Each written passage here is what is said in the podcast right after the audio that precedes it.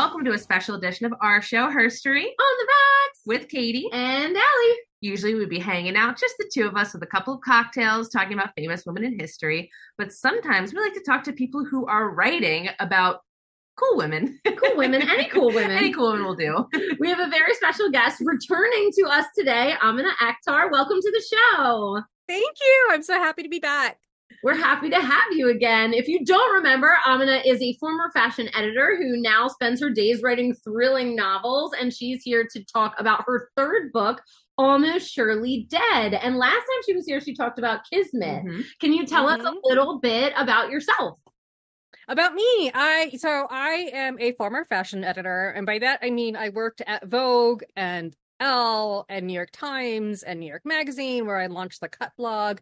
This is like a whole lifetime ago. It feels like, and that was in my old life. And then, um, and now I'm writing books. I moved to Arizona. Oh God, like seven years ago to to live with my dad because he was by himself out in the mountains. And I was like, all right, let's let's have an experiment. And so I came out here. And then I was like, what do I do with myself? like, ah.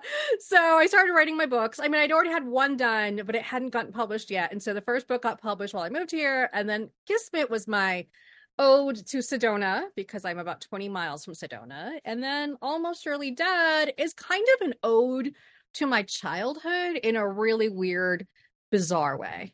Yeah. That way. well, we're so excited to talk about this book, but first we have to talk about the cocktail we made for it.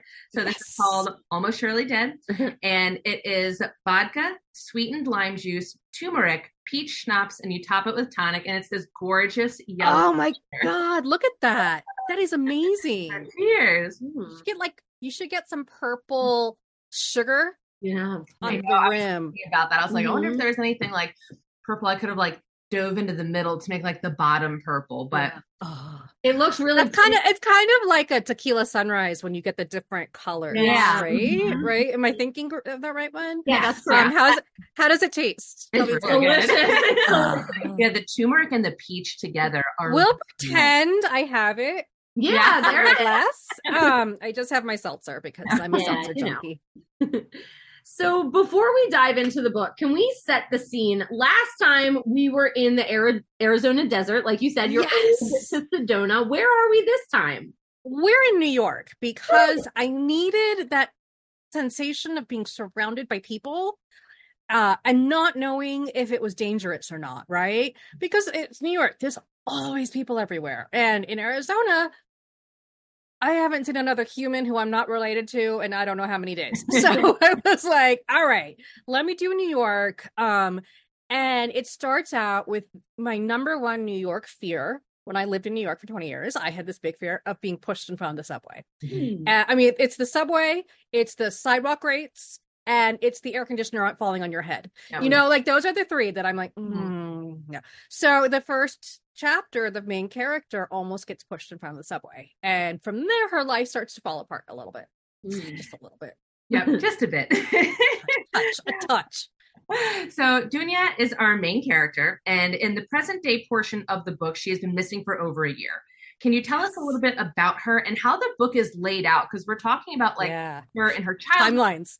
Yes, There's timelines. Interesting. I You know, love different timelines. So can you like I, I I do, and I kind of feel like it's a cheating way to do things because like you, you get different characters' points of view this way, which I think is always important in a story because there's always like, even if you have a reliable main character, their their idea is skewed, right? What they think is happening is always skewed to them.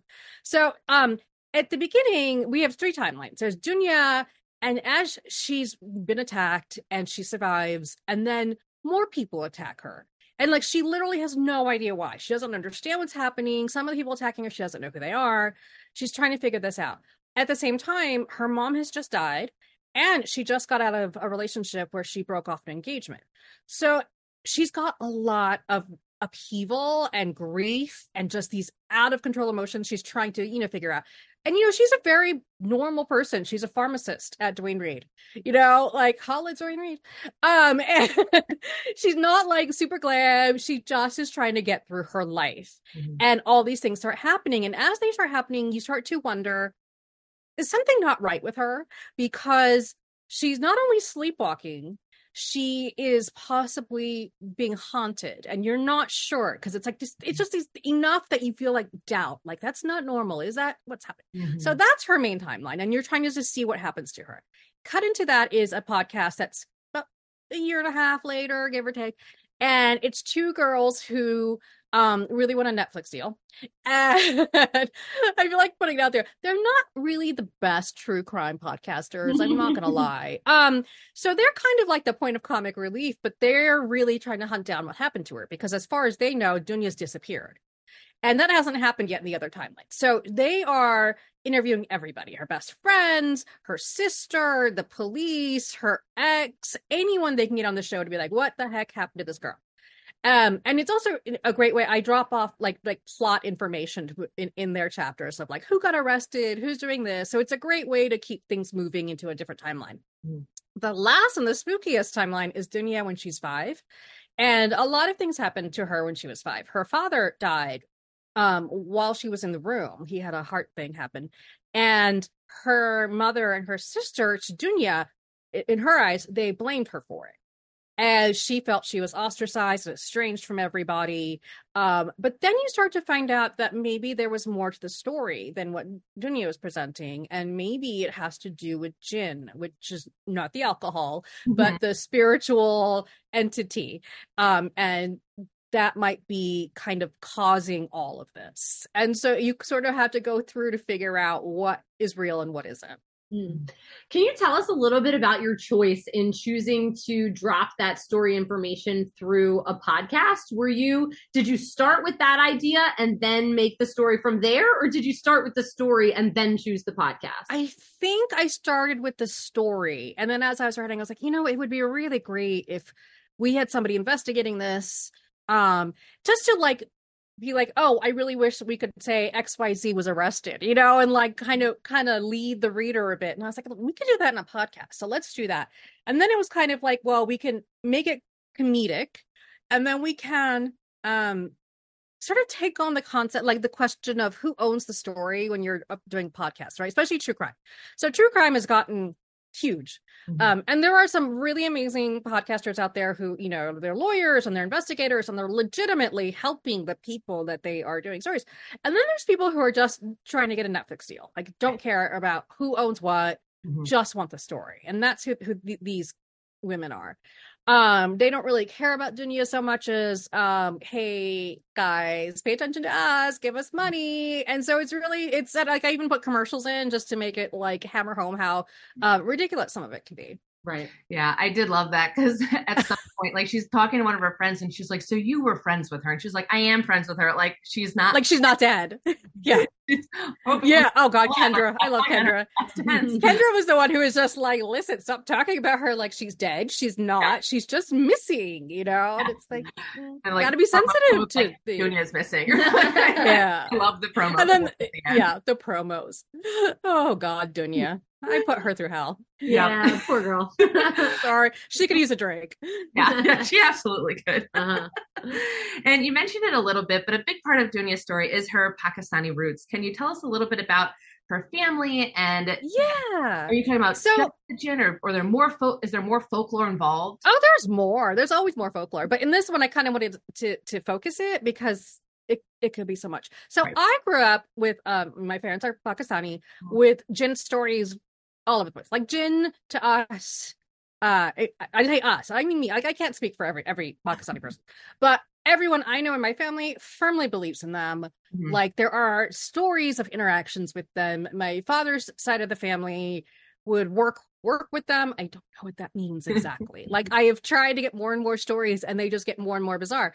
So um I was I've always wanted to do something about the jinn uh, because there's not a lot in pop culture about jinn and there what little there is um, up until recently was written by people who were not from the culture, right? Mm-hmm. So it's not their stories, it's not what they have heard since they were children, um, and I think that makes a difference. And now there are some new new ones. There's um, a new book by Shubnum Khan that just came out about jinn, which I'm excited to read.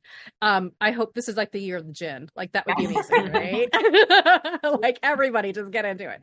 And there's such an interesting concept because they're not good or evil Mm-hmm. You know, they are these free willed beings who can do what they like. And in a lot of the research I did, because I went through academic texts, because I wanted to make sure I got it right beyond what I knew from my personal and my family life.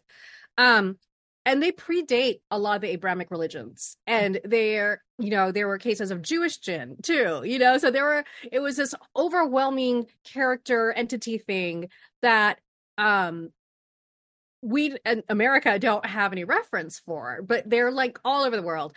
And I mean, if you're a believer, if you think I'm crazy, that is totally fine. I don't mind. Um, and there was one book that I read, and I can't remember which text it was, but they were talking about how fairies are actually a type of jinn. Huh. Mm. And that was like an aha moment for me that I was like, oh, so we are just calling them all by different names. Mm. Um, so that was kind of really fun to find out. Yeah. And so in this book and in Kismet with Ronnie, we have young girls with Desi backgrounds and yeah. trying to find their way in the world. In what way did you want to show their similarities, but also the differences? Well, Ronnie, God bless Ronnie. Oh, my sad Ronnie. I love her. I still love her. Yeah. You know, she had no no goals in life. Nothing. She didn't know what she wanted. Whereas Dunya, you know, she's been pretty driven. She's gotten her job. She got a PhD in pharmacy school um she just her personal life is just exploded mm-hmm. and you know and also like she's dealing with grief and you know when you're dealing with grief you, everything kind of goes crazy mm-hmm. i always have these characters who are a fish out of water mm-hmm. um and i think it's because being a uh, child of immigrants you kind of have a foot in each world and you don't fully belong to either and you can kind of you know there so at some point you kind of go one way or the other and i i was like a little bit more this more like more americanized um and it wasn't it was like either you're either you're gonna be this and you're gonna do religious stuff and you're gonna do this at the time uh, or i'm gonna be me and i'm gonna kind of separate myself. So i always felt a little cut off and a little estranged even though i was very close to my family um and i think coming back and living with my father has been so so great for that because i can ask him a million stupid questions you know and be like wait a minute back up when you say you saw Gandhi, what do you mean by that? You know, and I can like really dig in. Um, so I'd like to have my characters kind of have that feeling because I'm not the only immigrant's kid who felt that way, right? There's a there's a term for us, um, which is the ABCDs, which is American born confused Desis, because we don't know where we belong and where we fit in. And those are my characters because that's essentially how I've felt my whole life. Like, where do I belong? I don't know. Uh, you have to kind of carve your own niche in life. Um, so that's kind of why we have these girls who, are, who I say girls, they're older, but Dunya is not a child. She's in her later thirties. Um, she she's just she doesn't know who she is. She doesn't know who she belongs to. She doesn't know anything about her culture and she wants to but she is also feels like she was booted out. Like they kicked her out after you know nobody wanted to hang out with her when she was five years old and she's having trouble letting that go. Mm, yeah do you think that Dunya in the story would be surprised at some of the things that her family and friends were saying about her in the podcast? Yes. think about this, like I loved that part because like here's the thing, like, it's a, it's like there there's always three sides of the story, right? Yeah. Your mm-hmm. side, their side, and the truth. And so you'll see her doing like, well, this is what happened. It was terrible, did it? And then you get at the podcast, and it's like the exact opposite of what actually happened, and you're like, oh, is Dunya going crazy? I think so. you know so it was really and i think also when you're going through it when you're really having these you know and i i lost my mom i've been deep in the grief thing mm-hmm. before your mind gets a little funky or at least minded like you know it's like you start and if you're getting weird things and you're getting haunted you don't know what to believe anymore so she's automatically believing the worst mm-hmm. and other people are like oh no that yeah, no, she did that. That was weird of yeah. her, you know. It's like so I just felt like it was a fun way to um show how unreliable she is. Mm-hmm. Uh cuz she's she's very unreliable. Even though she's, you know, likable and not like a serial killer or anything, yeah. she does you can't trust what she says. Right. Are there any true crime stories that inspired you when you were writing this? Um, well, I did uh not true crime, but I did do a podcast uh, called The Hidden Djinn that Rabia Chaudry did. She is um she does true crime. Mm-hmm. I, I, mean she she does do crime. She I mean she's a non lawyer, you know, like she's, she's a big deal. Uh, she's not just a podcaster. So that was part of it. But a lot of it came, and this is going to weird people out, it came from my own life because of the jinn stories. Um, and she sleepwalks and I sleep, which is really creepy, really, really creepy. um, and I uh, also pulled from events I had where I had interactions with things that I'm not to this day certain what was happening. Mm. Um and and like the weirdness because the entire time you're like this isn't happening. This isn't real. This is not logical. And then you know so I wanted her to have that experience of being like what's what's going on? like why am I sleepwalking and why are there notes to me and what's happening and yeah. Yeah. And did you have a favorite character to write in the story? Like, did you? Because I know you you talked. Oh, about the podcasters were super fun. Yeah. yeah. Um, I really liked writing Zabir. Mm-hmm. Just like this earnest, nice, good character. And yeah. I didn't think I would. I didn't think I would enjoy. Any, I mean, there's moments when you're reading it and you're like, Zabir is his, he's the killer, right? um, but I just enjoyed the way he's like this person who knows, who happens to be a professor of South Asian folk- folklore and culture. He pulls Dunya back into her finding herself. Like she starts to learn more about their culture, but he does it in a way that doesn't lecture her or make her feel worse. Mm-hmm. Um, so I really enjoyed that. So I enjoyed watching their their friendship kind of develop. Mm-hmm. Um, I didn't set out to have him as a character. He just showed up one day, and I was like, "Oh, hello."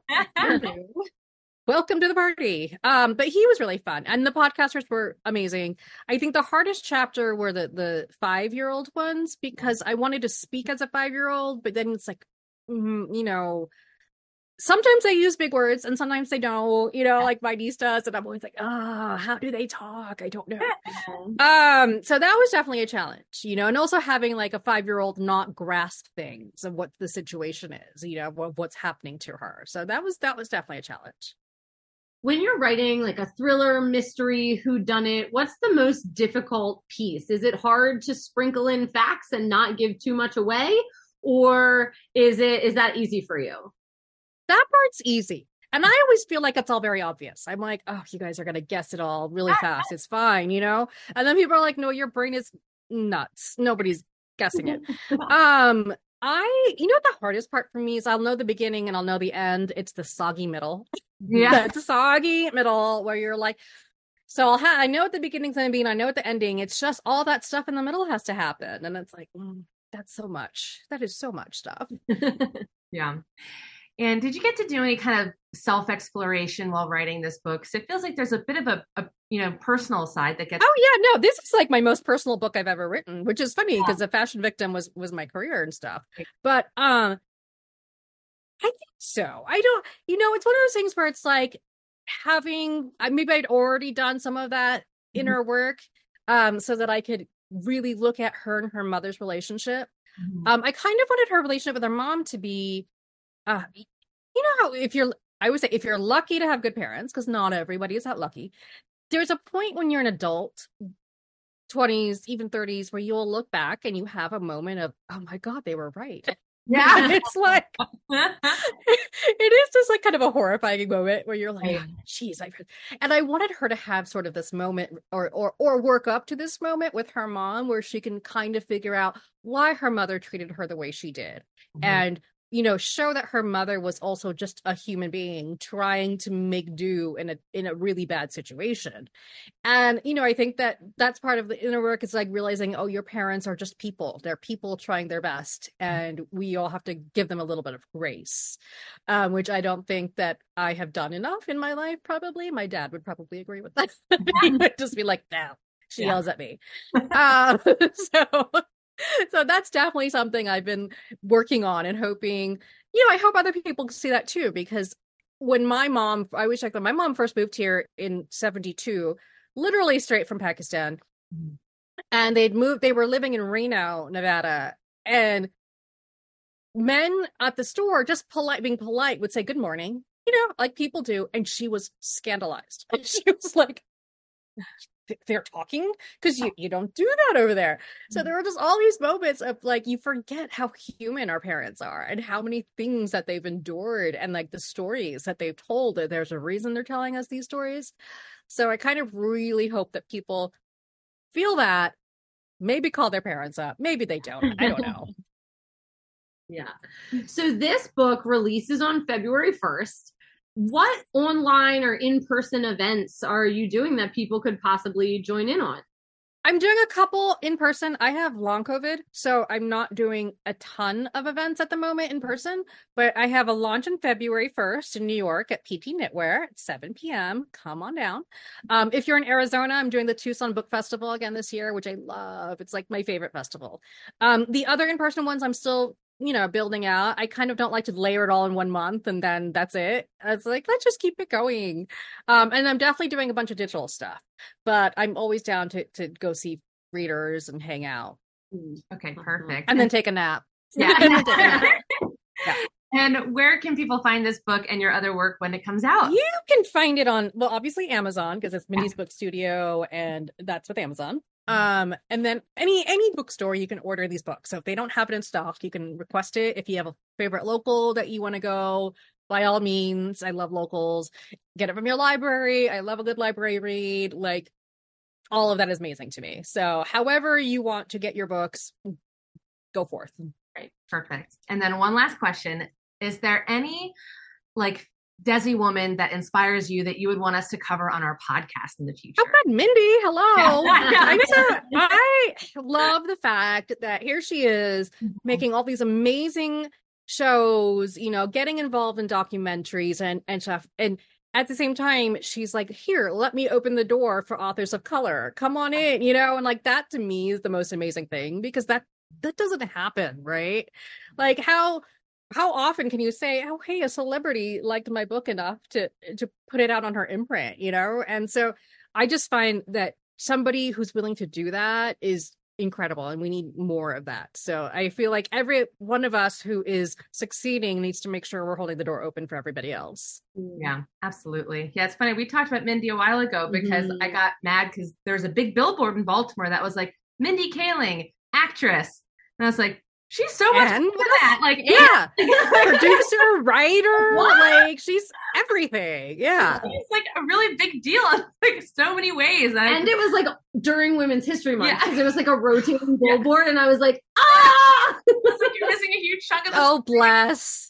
You know, it was from like some ad agency with the with a guy yeah. pitching it and like being like we're gonna put some chicks up. It's gonna be great. Yeah. You know that's totally what it was. Yeah. right exactly. Well, but frankly all i really want is to be able to go hang out in her closet for a little yeah. bit. Not that anything would fit me. I just want to like look at it all. Yeah. Yeah just touch it. Yes. Yes well, thank you so much for joining us again. It's been an absolute thank pleasure. You. And we can't wait to meet up for your next book. Next one. I'm writing it down, getting to it. I'm just slow. It'll be fun cocktails though on that one. Yeah. thank you so much, you guys. It's so good to see you again. Yeah, good to see good you. To see you